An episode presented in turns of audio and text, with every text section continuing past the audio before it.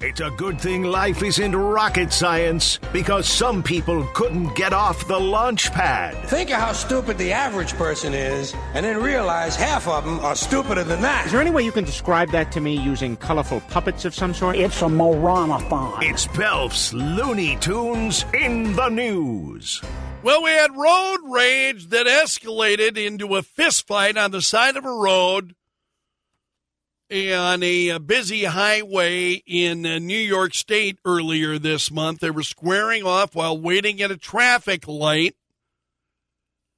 So they stopped at a red light, got out of their cars, began brawling. According to everything gets caught on video anymore, so there's footage just showing the two men fighting. So they're pushing at each other and then punching at each other, and then some of the commentary is, people saying on the one said, this looks like some blank out of GTA, Grand Theft Auto. One who joked, they could have stayed in the car for all that.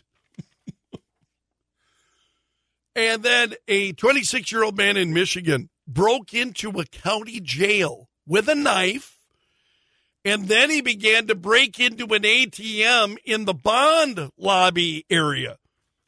And, of course, deputies saw him. They called the police when they noticed he had a knife. So it's not clear if he was using the knife to intimidate people or if he was using it to cut into the machine, get into the machine. But anyway, they trapped him inside, locking the exterior doors electronically because it's a jail.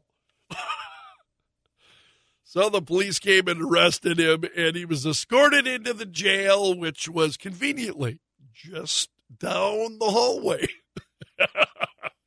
And that's a look at today's Looney Tunes in the news.